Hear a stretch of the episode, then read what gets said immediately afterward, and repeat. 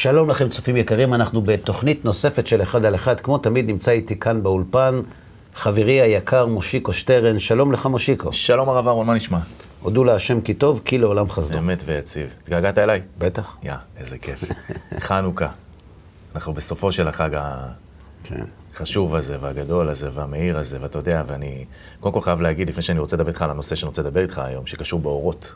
אורות. אורות, כן. שזה בכלל חג מדהים, שאתה רואה את כל עם ישראל על כל שלל גווניו, ועיסוקיו וענייניו, ודתי ולא דתי וכולי וכולי, וכולם מהדרים במצווה. נכון. כשלמדתי את המסכת וכולי, והתחלתי להבין מה קורה שם מאחורי הקלעים, אז אשכרה זה החג היחידי שאנחנו, כולנו, עושים את זה מהדרין מן המנהדרין. יש לזה שני סיבות, שתי סיבות. אוקיי. אחד, כי בכל יהודי יש ניצוץ, לא משנה איפה הוא. והשני, שזה מה שמרתק, זה מצווה דה רבנן. נכון. זאת אומרת, זה אפילו לא דאורייתא, זה לימוד זכות כזה גדול. מילא היו עושים מצוות דאורייתא, אתה אומר, כתוב בתורה, לא כתוב בתורה. איפה כתוב? איפה כתוב?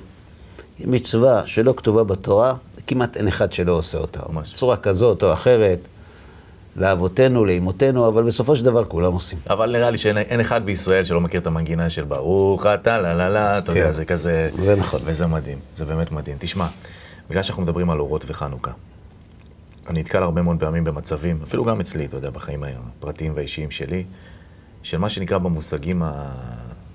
נקרא לזה. המסתוריים, אורות בלי כלים. אתה מבין למה אני מתכוון?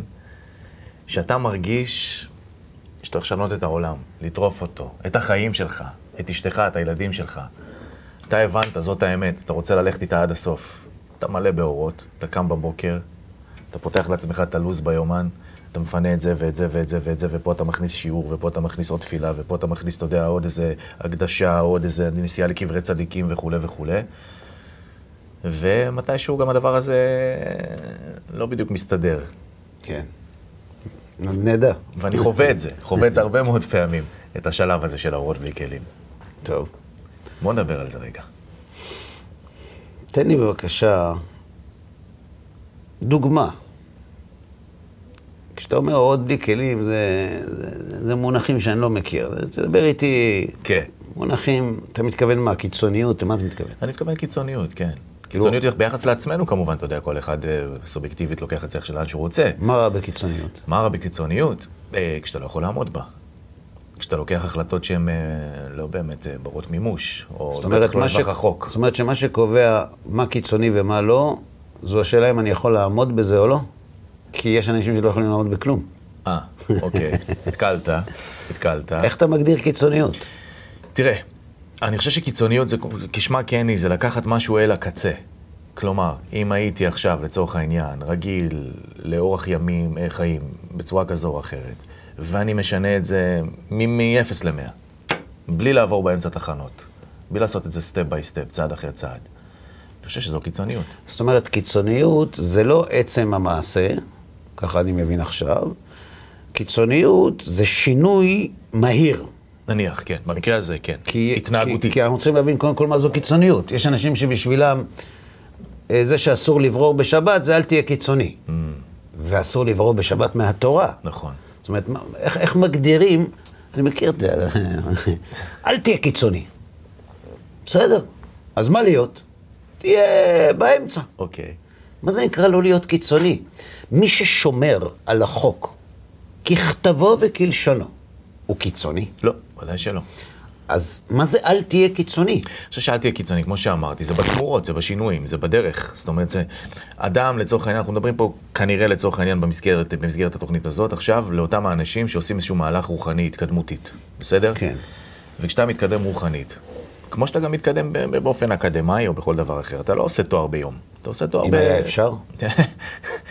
כן, יש אגב דרכים לעשות את זה ביום, אתה יודע, לא חוקיות. אה, טוב. אבל כשאתה רוצה לעשות את זה באופן, באופן מסודר, ובאופן חוקי, ובאופן אמיתי, וגם נכון אל הסביבה שלך, אני אתן לך דוגמה, בסדר? אני זוכר שכשהיינו ילדים, היה איזשהו רב מאוד מפורסם באותה תקופה, שאתה יודע, כולם הושפעו ממנו, ושמעו אותו בכל מיני דרכים, בסדר? אני זוכר שהיה איזה חבר אחד, היינו ככה בגילאי העשרה, שבא לאימא שלו ואמר לה, תקשיבי, תחליפי את הכלים, תטבלי את הזה, תעשי ככה, תעשי ככה, אם לא, אני לא אוכל פה יותר. כזה. נו, זה לא נכון. תראה, יכול, להיות... איך בן אדם שמחליט לשמור כשרות, יכול לאכול במקום לא כשר? מה זה, בשלבים? זאת אומרת, בהתחלה רק בכוסות, אחר כך גם בצלחות, אחר כך גם בכפיות. למה אני מחדד את זה? אוקיי. כי האמירה שאתה שם פה על השולחן, היא אמירה ששנינו מכירים. ומצד אחד, יש בה צדק, אל תהיה קיצוני. אבל מצד שני, אנחנו עוד לא הגדרנו מה זה הקיצוניות הזאת. יש הלכה. ההלכה אומרת שאסור לאכול בכלים לא כשרים. אז מה פירוש, מה היא היית אומר לי, תשמע, אל תחמיר איפה שאפשר להקל, הייתי, הייתי מבין. Mm-hmm. אבל כשאנשים אומרים אל תהיה קיצוני, לא מתכוונים לזה. אה, אז אל תאכל את ההכשר הזה, תסתפק בהכשר הזה. אבל כשזה בא על משהו אחר, על חשבון משהו אחר, על חשבון כיבוד הורים, על חשבון אה, שינוי התנהגותי ברמה כזאת שאתה אין דבר כזה גורם על לחברה חשבון. לסלול. אין דבר כזה על חשבון. מה אומרת ההלכה? ההלכה אומרת שצריך עכשיו לכבד הורים ולסגור את הגמרא, סוגרים את הגמרא ומכבדים הורים. ההלכה אומרת שלא סוגרים את הגמרא כדי לכבד הורים, אז ברגע, ברגע שאדם מקבל על עצמו את השולחן ערוך, איך, איך הוא לא יכול להיות קיצוני? זאת אומרת, מה, חלק הוא כן מקיים, חלק הוא לא מקיים? שאל שאלה אחרת. יש מציאות שאדם מקבל על עצמו את הרצון לקיים שולחן ערוך, אוקיי? כן. מתחיל לעבור איזה סוג של תהליך. ובתהליך הזה הוא גם מבין שיש לו סביבה והוא צריך גם להתחשב בה. אז הוא מאט את הקצב. נניח. אז בוא אני רוצה להגיד לך משהו. אוקיי. אני קיצוני. אתה קיצוני? כן. אני לא חושב שאתה קיצוני. אתה לא חושב, אני חושב. אוקיי. אני קיצוני. אם התורה היא אמת, צריך לקיים אותה. לא חצי, לא רבע, לא שליש, לקיים אותה. ואם ההלכה אומרת שכך צריך לעשות, כך צריך לעשות. ואם ההלכה אוסרת על פעולה מסוימת, זה לא משנה, לא עושים אותה.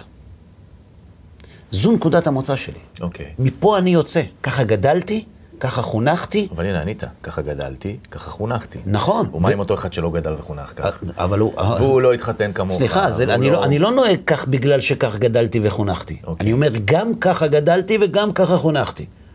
אבל זאת האמת. אם יש הלכות שבת, ובהלכות שבת יש 39 מלאכות, ואתה אומר, תשמע, אני לא אהיה קיצוני, אני מתחיל ב-20, אז, אז אתה לא שומר שבת.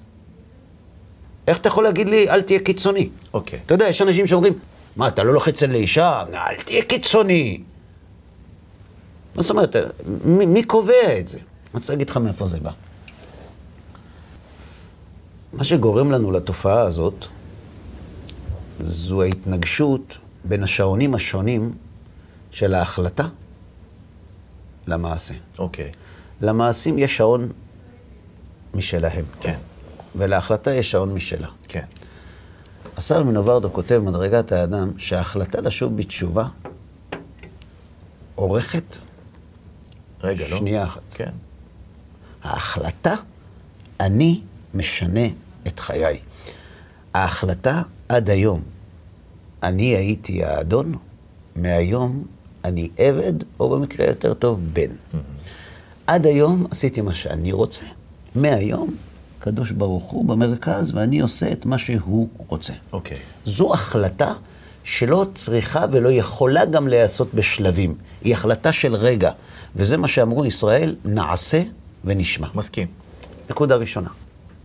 כיוון שההחלטה היא מוחלטת, היא סופית, היא, היא לא חלקית, והמעשים מתנהלים בעולם של תהליך, יש התנגשות בין התהליך האיטי לבין ההחלטה המהירה. אוקיי. עכשיו, ההתנגשות הזאת מייצרת מתח אצל האדם ששב בתשובה, כי הוא במתח גדול להספיק ליישם את מה שהוא החליט.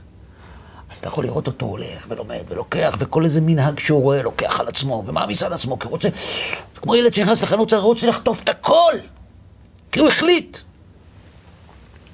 וזה מסוכן. עם זה אני מסכים. אוקיי. אבל זה לא נקרא אל תהיה קיצוני. רגע, אז זה כן נקרא אורות בלי כלים, נכון? אם נחזור רגע אני לא יודע. מה זה אורות בלי כלים. די, נו, מה עכשיו, אתה אתה לא- לומד בעל הסולם, אני לומד לא טלי, יודע. אנחנו שנינו מבינים איפה זה בא העולמות האלה. אני לא יודע, אורות בלי כלים, איך יכול להיות אורות בלי... לא יודע. אני יכול להגיד לך, כן. שכשאדם רץ ומתקדם, יש לזה סיבה. אוקיי. קודם כל בוא נבין אותה. בוא נבין את הנפש של הבן אדם, שלנו. מה גורם לנו לרוץ, לרצות לתפוס את הכל? יש לזה הרבה סיבות. אחת הסיבות זה המתח שיש בין ההחלטה בת רגע לבין התהליך שנועד לבצע את ההחלטה שיכול לקחת שנים. והמתח הזה מייצר תחושה לא טובה, תחושת אשמה, תחושת פספוס אצל מי ששב בתשובה. אני עוד לא בסדר, אני צריך, אני הבטחתי, אני צריך לקיים, אני רוצה. תוסיף על זה את ההתלהבות שלו. כן, ואת ההחמרות שלו. ואת ההחמרות שנובעות מן ההתלהבות ומן הרצון להספיק. תוסיף על זה גם את הרצון לתקן ולכפר על דברים שהוא עשה בעבר. שלא לומר לתקן את העולם. לתקן את העולם זה חלק מזה, כן. זה התיקון.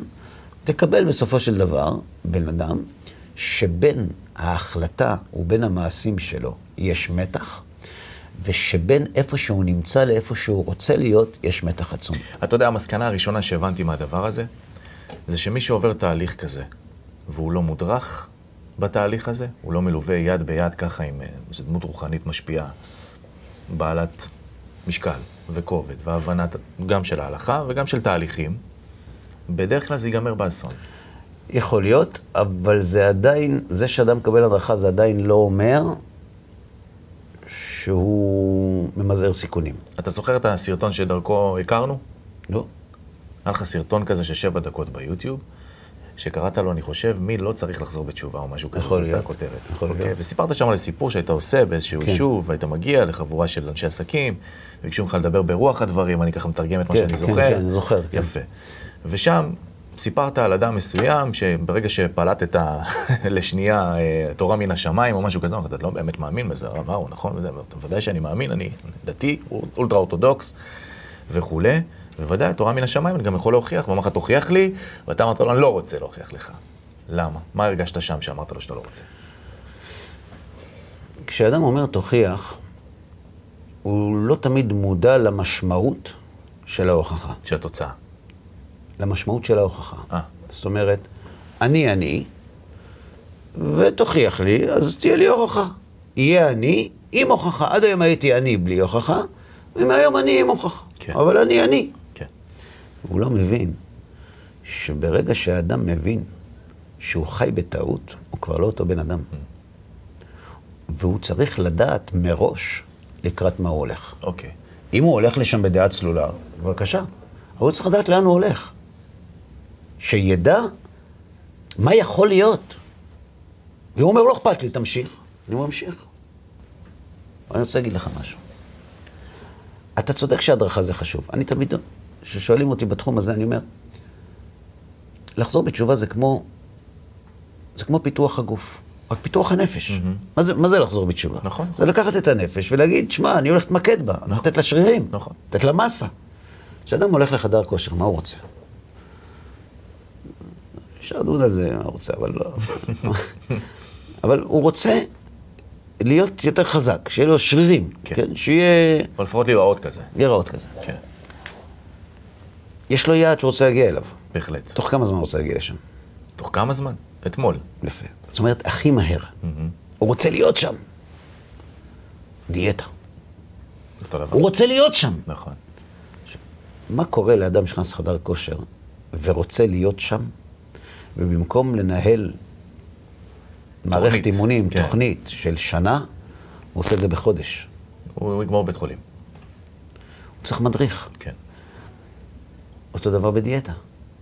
כשאדם רוצה לעשות דיאטה, דיאטה זה טוב, דיאטה זה חשוב, אתה רוצה ל- לרדת 30 קילו, אתה תרד, אנחנו נעזור לך לרדת, תהליך. לא, אני רוצה עכשיו. אתה צריך לאכול שלוש ארוחות ביום, א', וג'. אני אדלג ארוחה. זאת אומרת, הוא יותר חכם, אני אדלג ארוחה. לאן הוא יגיע? אולי לא לאותה מחלקה של ההוא מהחדר כושר, אבל מחלקה ליד. הם, הם כן. הם, הם יתראו בחצר. זה מה שקורה לאנשים שיש להם רצון להגיע למקום מסוים. ההחלטה היא אחת, שנייה אחת, ולהגיע לשם זה תהליך. הם מנסים להדביק את הקצב. זה לאו דווקא ברוחניות, זה בכל תחום. ולכן, בכל התחומים שהזכרנו, האדם זקוק למדריך, בעל שיקול דעת. מה יקרה אם המדריך סובל מאותה בעיה של המודרך. אוי ואבוי. אוי זו ואבוי. השאלה. עכשיו אני אגיד לך למה אני אומר את זה. כי יש אנשים כאלה, יש כאלה ויש כאלה. נכון. כתוב בפרקי אבות, שמאי אומר, עשה תורתך קבע. עשה תורתך קבע. מה זה עשה תורתך קבע? איך אתה מבין את זה? לקבוע עיתים לתורה. שהתורה תהיה המרכז של החיים שלך, תקבע עיתים לתורה, כל מיני מילים נכונות. גם רבינו עובדיה מברטינורה, עליו השלום, מסביר כך, אבל הוא מסביר עוד הסבר. מהמם. שלא תהא מקל לעצמך ומחמיר לאחרים. ושלא תהא מחמיר לעצמך ומקל לאחרים. עשה תורתך קבע. מה שלך אתה מקל, תקל לאחרים, מה שלאחרים אתה מחמיר, תחמיר לעצמך. זו הייתה הגישה של שמאי. הגישה של שמאי הייתה, זאת האמת. והאמת היא אחת. לכולם. מה שאמת בשבילי, אמת בשבילך. לכן, כשבא אליו הגוי ואמר לו, כבוד הרב, אני רוצה להתגייר. אמר לו, להתגייר, טוב. איך להתגייר? אמר לו, בתנאי, יש לי תנאים. כל התורה על רגל אחת, בבקשה. אני הרמתי את הרגל, הרב יגיד. דחפו באמת הבניין שבידו. מה זה אמת הבניין? פלס. וואה. למה הוא דחף אותו עם פלס? אמר לו, תשמע, אצלי אין דברים כאלה. מה זה תורה על רגל אחת? אצלי אין תורה על רגל אחת, אצלי יש תורה על שני רגליים. תורה זו אמת, תורה זו תורה, אין על רגל אחת. יש או את כל התורה, או כלום. האם שמאי קידם את הגויל תכליתו ומטרתו? לא. לא. לא אמר לו, תשמע, יש בבניין ליד, אותה קומה רק מצד ימין, זה קוראים אותו הלל. לך אליו. והוא הלך להלל, והלל לימד אותו את כל התורה על רגל אחת. ואהבת. אבל אני לא מבין, כן. מה ששנוא עליך לא תעשה חברך. עכשיו אני לא מבין. הלל ושמאי הם לא בני אותו עם? הם לא לומדים את אותה תורה? הם לא יודעים אחד את דברי השני? ודאי שכן. יודעים. להלל ולשמאי היו שיטות שונות בעבודת השם. שמאי אמר, עשה תורתך כבר. יש פלס אחד, וכולם צריכים להתיישר. זאת אומרת, שמאי הסתכל על התורה, והתורה היא אחת. הלל גם הסתכל על התורה, אבל על האדם. והוא ידע שהיא אחת. אבל הוא הסתכל גם על האדם שמגיע לתורה. וכשאתה מסתכל על האדם שמגיע לתורה, אתה יכול להחמיר לעצמך ולהקל לו. כי אתה צריך להביא אותו לתורה. וכדי להביא אותו לתורה האמיתית, אתה צריך להכיר ביכולות שלו. ואם אתה לא מכיר ביכולות שלו ואומר לו, לך עם זה, תוריד ארוחה, תרים 200 קילו, אתה רוצה טוב בשבילו, אבל הוא לא מסוגל לזה. שמאי היה במקום רוחני, שבו יש אמת אחת, אין מקום למשחקים. הלל היה באותו מקום. אבל ענוותנותו של הלל גרמה לו להרגיש ממרומי מושבו הרוחני גם את האחרונים שבעם. והלל התאים להם, לפי מה שהם יכולים להכיל, את הדרך להגיע לתורה. לכן, ודאי שצריך מדריך. אין ספק שצריכים אנשים כאלה מדריך. כל אדם שעובר תהליך, ויש התנגשות, כמו שאמרנו, בין הרצון המיידי לבין התהליך שלוקח זמן, הוא חייב מדריך בעיקר כדי שיעצור אותו. כן, כן. ויכוון אותו, אבל בעיקר ויעצור אותו בדרך המהירה להגיע אל התכלית. חז"ל אומרים שבפני האדם עומדות שתי דרכים. דרך שתחילתה מישור וסופה קוצים, ודרך שתחילתה קוצים וסופה מישור. יש אנשים שאתה אומר לו, תשמע, אני חושב שזה... אל תיגע בזה עכשיו, זה לא בשבילך עכשיו. תתמקד במצוות האלה שקיבלת עצמך, תעצור כרגע. אז הוא אומר לך, אתה יצר הרע שלי. אתה היצר הרע שלי, אמר לי פעם מישהו. איזה מין, איזה מין אתה מרצה, אתה יצר הרע אתה. כמו היצר הרע שלי אתה מדבר. תעצור. כן. אגב, הנציב מוולוז'ין, עליו השלום, פרשת שמיני. כתוב בפרשת שמיני, ויהי ביום השמיני, קרא משה, מקימים את המשכן, אומר להם משה, זה הדבר אשר ציווה השם תעשו, וירא עליכם כבוד השם.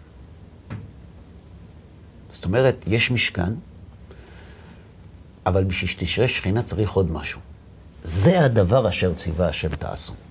מה זה הדבר הזה? הציוויים. מה זה? איזה ציוויים? התורה. התורה, בסדר, מקיימים אותה. מה זה, זה הדבר אשר ציווה השם תעשו? על איזה דבר הוא מדבר? אה, אוקיי, איזה ספציפי, כן. אמר להם משה רבנו, עד היום, כל אחד עבד את הקדוש ברוך הוא בדרך שלו. מהיום, כולם עובדים את הקדוש ברוך הוא בדרך של השם. זה הדבר אשר ציווה השם תעשו. לכן, מיד אחר כך התורה מספרת על נדב ואביהו, נכון. שהקטירו אש זרה, איך כתוב? אשר לא ציווה אותם. נדב ואביהו לא המציאו דרך חדשה. הם המשיכו דרך ישנה וסירבו לקבל את הדרך החדשה. הם סירבו לקבל את העובדה שמהיום והלאה יש הלכה, ועל פי הנוהגים. ולכן חז"ל אומרים, למה הם מתו? כי הורו הלכה בפני משה רבם. איזה הלכה הם הורו? הם אמרו, לנו מותר. אנחנו מוכנים למות על זה. והם מתו על זה. כך כתוב גם על 250 איש מקטירי הקטורת במחלוקת קורח ועדתו, גם הנציב כותב שם על פרשת קורח את אותו דבר. Mm-hmm. זאת אומרת, הם אמרו, אנחנו מאהבתנו לשם יתברך, מוכנים לעשות מה שאסור ולמות, אבל להרגיש את השם. זאת אומרת שההתלהבות הזאת, ההתלהבות הרוחנית הזאת, ש, שהיא נחלתו וחלקו של כל מי שמבקש להתקרב לשם אחרת, מה היה דוחף אותו? נכון. היא מסוכנת כל כך. והיא זו שגורמת לנו להיות מוכרחים להיעזר בהדרכה. זה סם המוות. זה יכול להיות סם המוות. לכן, כשאתה אומר הדרכה זה נכון, אבל צריך לקבל את ההדרכה... מהאדם הנכון. מהאדם הנכון, כמו שהגמרא אומרת. אותו גוי הלך לשמאי, לא, לא הסתייע מילתא, הלך להלל, הסתייע מילתא.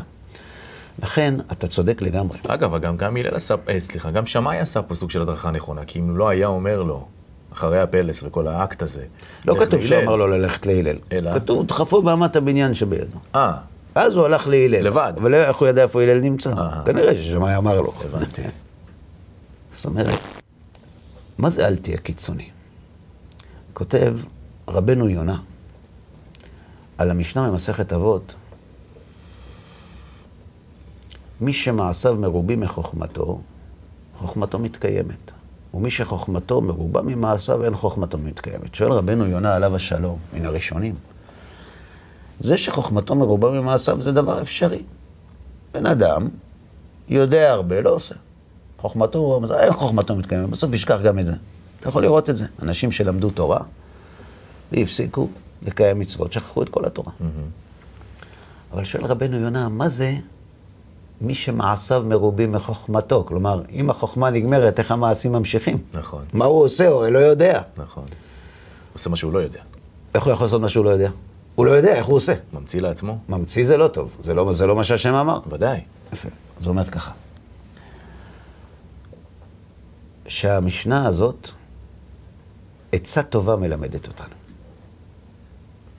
למי? לאנשים האלה שאנחנו מדברים עליהם.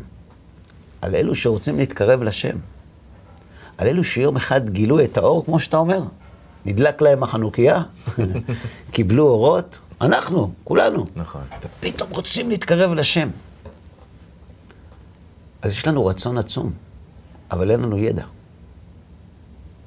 יש לנו רצון שאין להרבה אחרים, אבל חסר לנו ידע שיש להרבה אחרים. מה עושים? אומר רבנו יונה, המשנה הזאת מלמדת אותנו עצה טובה. שמי שרוצה להתקרב להשם אבל לא יודע איך לעשות, שיקבל עליו לעשות ככל אשר יורו החכמים לכשידע. וכיוון שקיבל על עצמו לעשות את כל אשר יורו החכמים, גם אם הוא עדיין לא מקיים, מעלה עליו הכתוב כאילו הוא מקיים את כל התורה כולה. כי הוא קיבל. כי הוא קיבל עליו.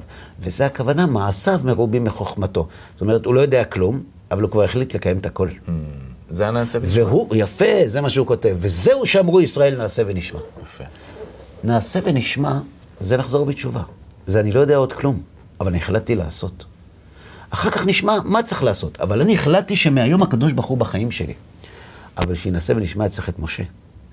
כי משה במדבר לימד את בני ישראל לאט לאט מה הם צריכים לעשות. אבל איזה, איזה, איזה, איזה, איזה כיף היה להם שיש להם משה.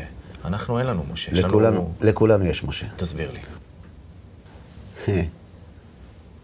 אתה יכול להצביע לי על משה אחד? אמרתי פעם לאבא שלי, כן. אה, ראשי ישיבות של היום זה לא הראשי ישיבות של פעם. מסתכל עליי, אמר לי, נכון, גם בחורי הישיבות של היום זה לא הבחורי ישיבות של פעם. כתוב בגמרא, במשנה, מסכת ראש השנה, המשנה מספרת שרבן גמליאל ביבנה קבע ראש השנה. לפי החשבון, קבע כן. אותה ראש השנה. רבי יהושע אמר, איך זה יכול להיות? זה לפי כל החשבונות לא יכול להיות ביום, ביום הזה. שמע את זה רבן גמליאל, אמר לו, גוזרני עליך שתבוא אצלי במקלך ובמעותיך ביום הכיפורים שלך להיות בחשבונך. אתה מערער על בית הדין, על הסנהדרין. זו הייתה תקופה, דובר על תקופה שהסמכות של הסנהדרין הייתה חדשה יחסית. כן. כי הייתה תקופה ארוכה, תקופת הורדוס, עד חורבן הבית, שהסנהדרין לא התכנסה. כן. התקופה של בית שמאי ובית הלל נוצרו המון מחלוקות שלא הוכרעו, עד שרבן גמליאל ביבנה הכריע הלכה כבית הלל, ואז לאט לאט התגבשה שוב התורה ליחידה אחת אחרי מחלוקות של שנים שלא הוכרעו. הייתה צריכה להיות פה איזו אוטוריטה חדשה שנותנת סמכות. פה סמכות. כן, בדיוק. ופתאום רבי יהושע, שהוא היה מופלה שבבית דין, מגיע ואומר על הנשיא, מה פתאום? בית דין קבע, אבל זה לא נכון. גזר עליו לבוא במקלו ובמעותיו ביום הכיפורים שלך בחשבונו. תוכיח לכולם שאתה מקשיב לנו. עכשיו תחשוב רגע, בן אדם יודע שהיום זה יום, היום יום כיפור. כן. על פי חישוביו. כן. מה הוא עושה? הלך ומצאו רבי עקיבא מצר. רבי עקיבא היה תלמיד שלו. אמר לו, רבי, מה, מה הבעיה? אמר לו, יש בעיה. אני זוכר שהייתי פעם גר מחוץ לארץ. ראיתי איזה כהן, ראיתי, הוא לא עולה לדוכן. אמרתי לו, למה אתה לא עולה לדוכן? הוא אמר, עזוב, בעיה, אי אפשר לפתור אותה. הייתי אז בחור צעיר, אמרתי לו, מה, אין בעיה שאי אפשר לפתור אותה. תגיד לי, מה הבעיה? הוא אמר, אני נשוי לגיורת. עכשיו, כהן לא יכול להיות נשוי לגיורת. היא הייתה יותר צדקה ממנו, דרך אגב. אוקיי. אבל אסור, לא יכול להיות לדוכן. זו הפעם הראשונה בחיים שלמדתי שלא לכל בעיה יש פתרון. אמר לו רבי עקיבא, כבוד הרב, מה, מה, למה אתה מצר? אמר לו, כך וכך אמר לי רבן גמליאל. אמר לו, כבר לימדת אותנו שכל מה שעשה בית דין עשוי, החודש הזה לכם, שאתם קובעים וכולי. לא השתכנע. הלך לרבי דוסה בן ארקינס. רבי דוסה בן ארקינס היה הזקן שבדור. כבר היה מבוגר מאוד מאוד. אמר לו רבי דוסה בן ארקינס, אתה חייב ללכת. כי אם אתה מהרהר אחר בית דינו של רבן גמליאל, אתה מהרהר אחר בית דינו של משה. מה הוא לימד אותו? שזה משה. שזה המשה של הדור. שלאנשים של היום יש רבנים של היום. שאם אתה חושב שהרבנים האלה לא מספיק גדולים, זו תעודת עניות שלך, לא שלהם. לכל אחד מאיתנו יש משה. אלא מה? אתה אומר היום, הרבנים, אה, תשמע, הוא לא נותן לו, הוא נכנס אליו, הוא עושה לו, נכון? ככה אומרים.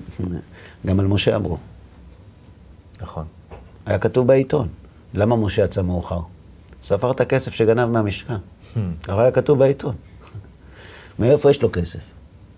הביאו למשכן, נשאר עודפים, פתח קניון. ככה אמרו על משה. למה העורף שלו שמן? השומן הזה זה מהכסף שלנו, ככה כתוב שאמרו עליו. מה לא אמרו על משה? חשדו באש... מה לא, מה לא אמרו עליו?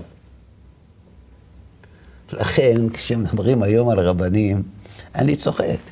כי מי שמדבר היום על רבנים, אם הוא היה חי בימי משה, היה מדבר על משה. כי מה ההבדל? נכון. היה להם משה, שילמד אותם את הנשמע, בעקבות הנעשה, גם היום יש. כשנהיה דור המדבר, יהיה לנו את משה. אתה יודע מה שמדהים הוא, אבל זה שאתה מדבר פה על פער עצום. האדם הכי קרוב לקדוש ברוך הוא, שמדבר איתו, לבין רבנים של היום, שהם, אתה יודע, מכוח? השושלת וה- וה- לא, לא מכוח והנסיבות, השושלת, לא מכוח השושלת. התורה מונחת בקרן זווית, כל הרוצה יבוא וייטול. חז"ל אומרים, היזהרו בבני עניים שמהם צאצא תורה. אתה רוצה להיות גדול הדור, אתה יכול להיות. לא משנה מי אבא שלך, מי סבא שלך. אתה יכול להיות גר, אתה יכול להיות מה שאתה רוצה. שמע יבב, תלוי נהיו גרים. אתה יכול להיות מה שאתה רוצה. התורה לא שייכת לאף אחד. אתה תמות בשבילה, תהיה גדול הדור. לא תמות בשבילה, גם אם אבא שלך יהיה גדול הדור, לא תהיה. התורה מונחת בקרן זווית. אין אף אחד בעלים עליה. לא, אבל מה שאני אומר, אני לא, לא, לא מפספק מה שאתה אומר עכשיו. מה שאני אומר זה שדווקא בדור כזה, שיש משה רבנו, שדיבר פה אל פה וכולי, גם עליו פקפקו. בטח, אנחנו בני אדם. בני אדם נלחמים בכל מה שמגביל את החופש שלהם. וכאדם שומר מצוות, אתה לא יכול להילחם נגד הקדוש ברוך הוא. מה? אז אתה נלחם נגד הרבנים. זה החוליה. כי אם אני מנצח אותם, אני יכול לתת פרשנות חדשה. כן. לכן תמיד החוליה שהמשכילים, כולם, ניסו לפגוע בה, השלשלת, זה היה דווקא נושאי התורה שבעל פה, התורה שבעל פה, כל מה שמקשר את התורה האלוהית לחיי המעשה שלנו. ולכן אנחנו זקוקים להדרכה, כולנו זקוקים להדרכה, כולנו. כל מי שמחליט להתקדם בעבודת השם זקוק להדרכה. אורות זה דבר טוב. זה טוב. אורות זה דלק מוצק שדוחף את האדם קדימה. אבל חוץ מאורות, צריך נווט. כן. מישהו שיכוון את הטיל, מישהו שיאט את הקצב שלו. לא אל תהיה קיצוני. הייתי פעם, כשהייתי גר בחו"ל, אז בבית כנסת היה אצלנו, אחרי התפילה בשבת, הייתה סעודה. כי יש אנשים שאם לא אוכלים בבית כנסת שבת, קודם לא כל לא היו אוכלים. דבר שני, מה שהיו אוכלים, לא טוב. אי אפשר לאכול גם בתשעה באב. בקיצור, אז היינו עושים סעודה. בסוף הסעודה, כאן לא כולם ידעו להתפלל, אז היו שרים את ברכת המזון. אבל כשאתה שר את התפילה... אתה זוכר. אתה זוכר. והיה שולחן אחד של גברים, שולחן אחד של נשים, אורתודוקסים אנחנו. לא... שעשה ניסים לאבותינו ואימותינו. יש כזה, לא ידעתי. אתמול היה. אוקיי. כן, שמעתי ש... שבמרץ הדליקו נרות לאבותינו ואימותינו, ככה שמעתי, בסדר, לא משנה. בכל אופן, יש אנשים שלא יודעים כמובן איך, זאת אומרת, איך להטביע חותם. כן. בכל מקרה, יש שולחן גברים, שולחן נשים. טוב, אנחנו שרים, אז הגברים שרים, הנשים אה, מברכות. שבת אחת, כנראה אחת מהמתפללות הקבועות דווקא, כנראה אורות, או איך שאתה קורא לזה, קיבלה התלהבות, התלהבות לקדושה. כן. עלתה לגובה האור. והחליטה לשיר. הבנתי. עכשיו, אתה באמצע, באמצע ברכת המזון, מה תעשה? גם אסור לדבר גם. אחרי התפילה, הגשתי אליה, הכי יפה שבעולם. אמרתי לה, תראי, השם נתן לך הכל יפה, כדאי שתעשי איתו משהו, זה באמת אה, כדאי. אבל את יודעת, פה בבית כנסת, זה לא, לא נהוג ככה. כל כך נפגעה, היא אמרה לי, מה, אני כל כך רוצה לשיר לשם יתברך, אתה מונע את זה ממני? מה, זה לא יפה, אתה קיצוני. היא אמרה לי, אתה קיצוני. אז תראה, אני קיצוני, אבל אני לא קיצוני. השולחן ערוך זה ספר ההלכה של עם ישראל. לא מעגלים בו פינות ולא מייפים אותו. לפעמים אתה נמנע מלהגיד לבן אדם לא לעשות משהו, כי אתה יודע שאם תגיד לו, הוא לא יעמוד בזה. Okay. אז אוקיי. מוטב יהיו שוגגים ולא יהיו מזידים. גם לזה יש כללים. במה, באיזה מצווה מותר, באיזה מצווה אסור. אבל בעיקר התפקיד של המדריך זה לתת לאדם את הכלים להתקדם, להשתמש באורות שלו, אבל לא להחמיר על עצמו איפה שלא צריך. שאלה. פספסת אותה? היא לא חזרה יותר? לא, היא חזרה. היא חזרה. כן, היא חזרה, היא חזרה. בטח שהיא חזרה, יש אוכל. חזרה בטח, מה השאלה בכלל. זאת אומרת, זה בסוף גם מוטמע בה, הדבר הזה. היא הבינה את זה. היא ידעה את זה מראש. הרי שבת קודם היא לא שרה. אה, היא ידעה, אבל ההתלהבות. עכשיו, אם הייתי שותק, אז שבת הבאה הייתה התלהבות יותר גדולה, לך תדע. מקהלה. כן, אז אני, אז אני, אני הייתי מחויב, הייתי שם, אני חייב להגיד לה את זה. זה להגיד יפה כמובן, אבל זה לא נקרא להיות קיצוני. אתה יודע מה זה להיות קיצוני? להיות קיצוני זה לקחת על עצמך הנהגות, לא הלכות, הנהגות שלא מתאימות לך. ואז ההנהגות האלה, שהן לא ההלכה, הן ההנהגות, גורמות לכך שאנשים מתרחקים כי רואים בך אדם קיצוני. והם צודקים, כי הם רואים אותך מצד אחד מתנהג בחומרה יתרה, ומצד שני מזלזל בדברים אחרים, וזה נקרא להיות קיצוני. עכשיו אני רוצה לחזור ברשותך, לחזור כן. לסיפור הזה מגיל העשרה. ובאותו סיפור האימא מאוד מאוד נעלבה. מאוד מאוד נעלבה. לא כי היא לא, היא לא, היא לא הרגישה שהיא לא דתייה מספיק. היא גדלה כן, כן. מסורת, ואתה יודע, ועשו ניפוי לקמח, וכל מה שצריך. כן. אז היא לא הטבילה את הכלים, מבחינתה זה לא היה משהו שטבוע בה, אתה יודע. הגישה של הילד המתלהב בן ה-16 שבאורות גבוהים עכשיו, גרמה לה להיפגע, מאוד. נכון. מאוד. נכון. לכן, אם היה לו מדריך, המדריך היה אומר לו, א', אתה יכול להשתמש בחד פעמי, זה היה לפני ליברמן. אתה יכול להשתמש בחד פעמי. דבר שני, יכול להגיד לו, תגיד לי, אמא, אני רוצה להיעדר. אכפת לך שאני אטביל את הכלים? אני הולך להטביל את כל הכלים, שיהיה מהודר, שלא יהיה רק כשר. אתה יודע, כשאני הייתי בחו"ל, לא יודע אם אני מספר לך זה הרבה היום, מישהי באה אליי ואמרה לי, איזה טוב שהגעת לכאן. עד היום אכלנו רק עופות כשר, היום נאכל גלת כשר. אמרתי לה, איך, איך, איך עד היום? עופות כשר. כן. אמרה לי, בשוק, הסינים, אז לא היינו קונים אה, תרנגול. ו- והוא היה, אה, זאת אומרת, מבריג אותו, ו- כי אנחנו אוכלים רק כשר. אבל היום אתה תשחוט לנו, זה יהיה כשר כשר, למהדרין. כן, כן, מבין? עכשיו לך תגיד לאישה כזאת שאוכלת טרף. אתה יכול להגיד לה אחרת. טוב מאוד, מהיום תאכלי רק מהודר, אל תסתפקי בפחות. אחרי זה, שהיא תתקדם, תסביר ספר לה. לה את הסיפור. בדיוק. אותו דבר גם כאן, במקום להגיד לה, את לא בסדר, אם היה מישהו מדריך אותו, אמר לו, תשמע, לך לאמא שלך, תגיד לה, אנחנו רוצים גלת כשר, לא רק כשר, היום אנחנו אוכלים גלת כשר. היית שמחה, למה לא? יא אבני, בבקשה. אבל הוא אמר לה, את לא בסדר. את לא אוכלת כשר, אני נהייתי צדיק, אז היא אומרת לו, אפרוח. לאן הלכת? לאן, לאן, בדיוק. לכן, כשאנחנו מדברים על אורות, אורות בלי כלים, כמו שאתה אומר, אורות בלי כלים זה לא החלטה לקיים את המצוות. החלטה לקיים את המצוות זו החלטה של רגע, עוד אין כלים, אבל יש החלטה, אני מקיים את כל המצוות. עכשיו, אני מתחיל את הדרך, מתחיל את הדיאטה. דיאטה לנפש, פיתוח הנפש. אני מתחיל. צריך הדרכה. ההדרכה יכולה למנוע רוב מכריע, אני אומר לך את זה מניסיון, רוב מכריע של טעויות שאנשים עושים בתום לב, מתוך רצון טוב, וגורמים נזקים עצומים שלפעמים קשה מאוד לתקן כן, אותם. נכון. זה קיצוניות.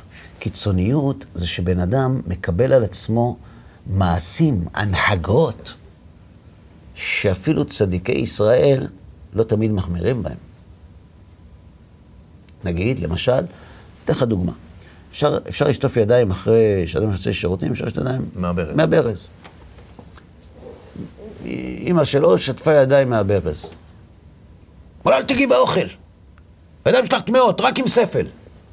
אז נכון שחלק מהפוסקים אומרים שצריך בספל. נכון, גם שירותים. אבל ההלכה אומרת, יש דעה כזאת, שהרבה נוהגים על פיה, שלא צריך. תקל, למה אתה מחמיר? תחמיר לעצמך, למה אתה מחמיר על אחרים? אני אפילו מכיר איזה סיפור על רב גדול, מאוד, כמו ששיבה מאוד מוכרת, שהיה עובר ולוקח את הספלים מהשירותים, רק כדי שיתרגלו לו להחמיר בדבר הזה. שידעו את ההלכה. בבית שלך אחרי זה תרצה להחמיר, תחמיר. ז, זו בדיוק הנקודה. אולי לזה, אם לזה התכוונת, אני מסכים איתך. הלכות צריך לקיים. כמובן, צריך לעשות הכל בחוכמה, בנועם, תפארת לא מן האדם, הכל נכון. אבל הלכה זו הלכה. אני חושב שזה בעיקר ההדרכה. אני מסכים. בעיקר ההדרכה. אני מסכים. אני זוכר שכשהתחיל ללוות אותי הרב שלי, יש שאלות שהייתי שואל אותו לפני שש ושבע שנים, והוא היה עונה לי תשובות מתחמקות. או אתה יכול לראות את זה היום כמקלות. והיום שאני שואל אותם את אותם השאלות, יש לו תשובות אחרות לגמרי. ואני מבין שהוא ידע שאני צריך לעבור תהליך כדי לקבל עליי את מה שהוא רוצה להגיד לי. נכון. לכן אמרתי לך, אומר הנציב, זה הדבר אשר ציווה השם תעשו. יש כללים. ומי שעובר אותם נפגע, כמו שקרה לנדב ואביהו. לכן אמר לי הבחור, אתה יצר הרע שלי. אמרתי לו, אני לא יצר הרע שלך. לפני שחזרת בתשובה, היה לך יצר הרע בלי כיפה. עכשיו, עכשיו יש לך יצר הרע עם כיפה. עכשיו יצר הרע בלי כיפה, אומר לך לעשות עבירות. מה אומר לך יצר הרע עם כיפה? לעשות מצוות. אז למה זה עבירות? כי זה יותר מהגובה שלך. וואי, וואי, וואי, וואי. זו אחלה כותרת לתוכנית היום. אז תיתן אותה. תודה רבה, מושיקו. תודה רבה, רבה. בשמחה, שיהיה בשורות טובות, חנוכה שמח, אמן. לך, לי, לכל עם ישראל. תודה רבה גם לכם, צופים יקרים, שהשתתפתם איתנו בעוד תוכנית של אחד על אחד. אנחנו מאוד מקווים שהדברים יהיו לתועלת. נשמח להיפגש כאן שוב, בעזרת השם, בפעם הבאה. כל טוב לכם.